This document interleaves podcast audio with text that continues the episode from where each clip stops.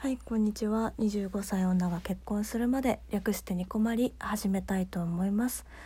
えー、っと休日寝起きトークということで日曜日の朝今は9時台ですね。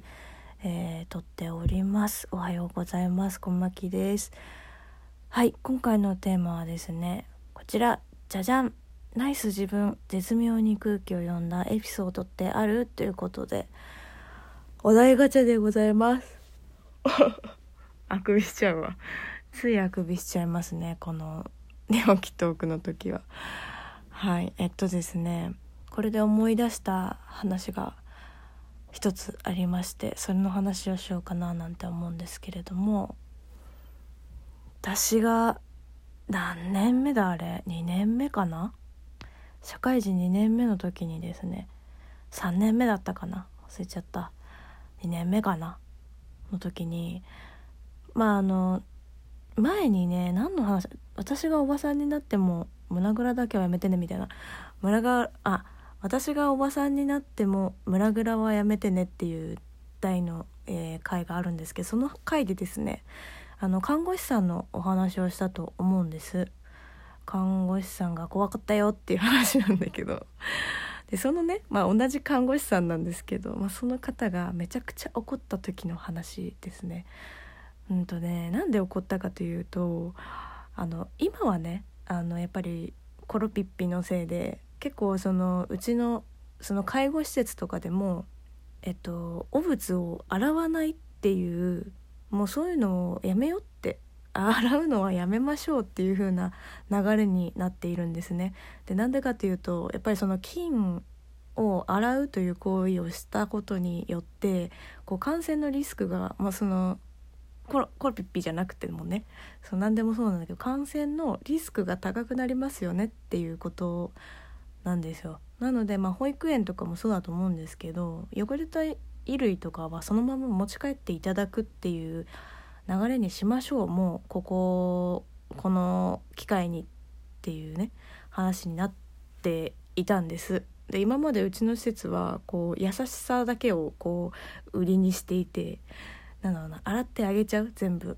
でハイターとかもつけてお返しするっていう感じにしていたんですもともとこう汚くなった衣類を水洗いしてハイターでつけて脱水をしてはいお返しっていう形をしていたんですね。結構これがね大変なんですよ。すごく時間かかるしね。でお返し忘れちゃうってこともあるんですよね。ハイターにつけ置いておいて忘れちゃったみたいな。でそういうのもなくすためにもうあの本当にもうベロベロにあの排便がくっついちゃってたら、まあ、それは落としたりとかしてあげるけれどももうそういうの以外はもうお返しするっていう。排尿とかでね汚れちゃった時もそのままお返ししたいねっていう話になったんですね。で今はそういう風になったんですけど昔はやっぱ洗ってあげてたのであのハイターにつけるバケツみたいなのがたくさんあったんですよ。まあ今はそんなないんだけどね。でやっぱねたくさん必要とする利用者も、まあ、いらっしゃいましてそうなってくるとねバケツだらけになっちゃうんだよね。でなんかねやっぱね掃除用のバケツ衣類用のバケツその衣類の汚物のね汚物用のバケツあとねそのなんだろう吸引を必要とするそのか探吸引をするご利用者さんがいるとその吸引しなくちゃいけなくってその機械を消毒するバケツとかもあったんですね。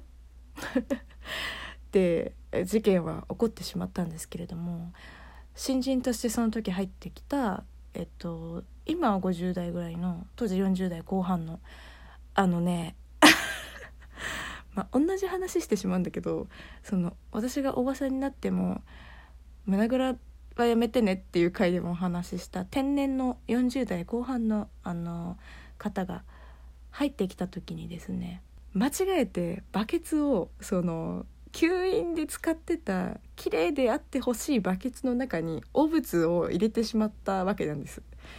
まあ綺麗だよ。きっと。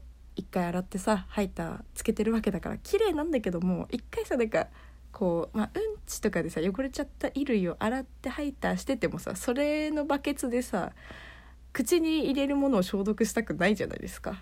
まあ、だから、看護師さんはねそれを分けてたわけなんですよバケツをね、まあ、もちろんそうで分けなきゃいけないとは思うんですけど。でそれわざわざね赤いバケツで分けてたんですよね。赤いバケツで 吸引用のバケツだよっていうのを示した上で置いてあったわけなんですけども新人のその40代後半の女性分からずもうど天然だからねもう使っちゃったわけなんですよね。お物入れにね。もうね看護師さんはねもうね本当にねブチギレでしたね。誰？みたいな。もう犯人探しスタートみたいな。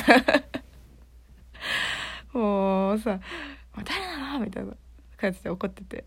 もうね私ねその40代後半の女性本当にアホだから本当にど天然なんで分かっちゃったんですよ。絶対この人だと思って。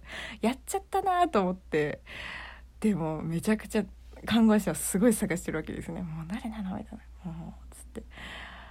やばい。これはもうこの人がやったって分かったらもうそれこそ大戦争の始まりだわと思って。いやだってもうパッてそうだから私その人の顔見たらもうガタガタ震えてるわけ。やっちゃったって顔してるんですよ。あもうもうこれやっちゃってるやんと思って。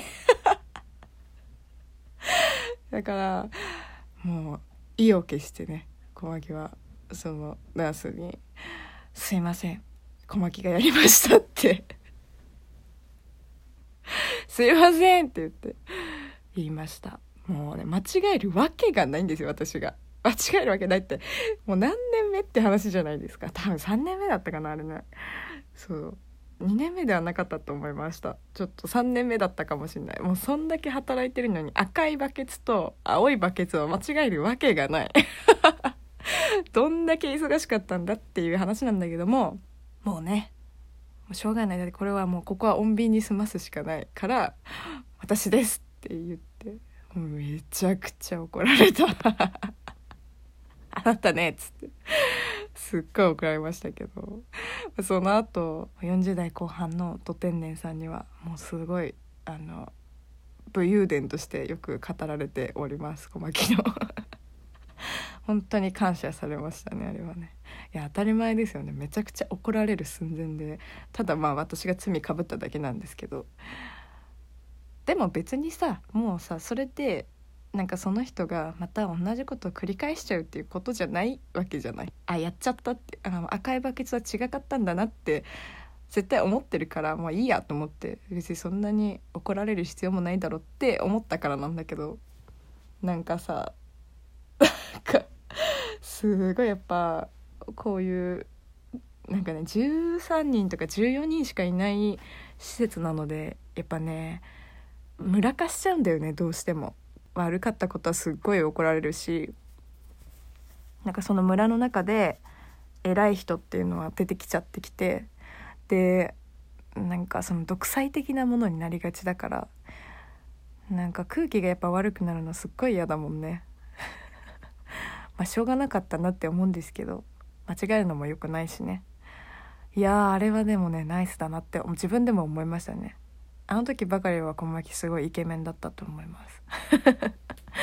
まあ小牧がただイケメンだったっていう話なんですけれども。はい。